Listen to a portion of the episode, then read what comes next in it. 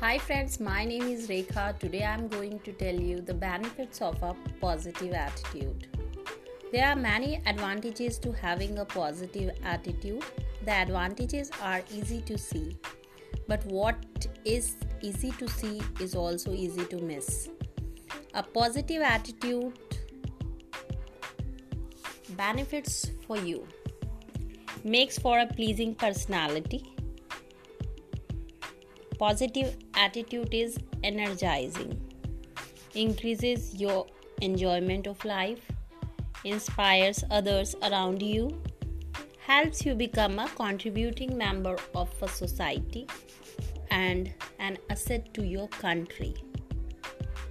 And for the organization, it increases productivity, fosters teamwork, solves problems, improves quality, makes for a congenial atmosphere, breeds loyalty, increases profits, foster better relationship with employers, employees and customers. It also reduces stress. I hope you got the benefits of a positive attitude. So always be positive and look what you get. Thanks for listening. Bye bye.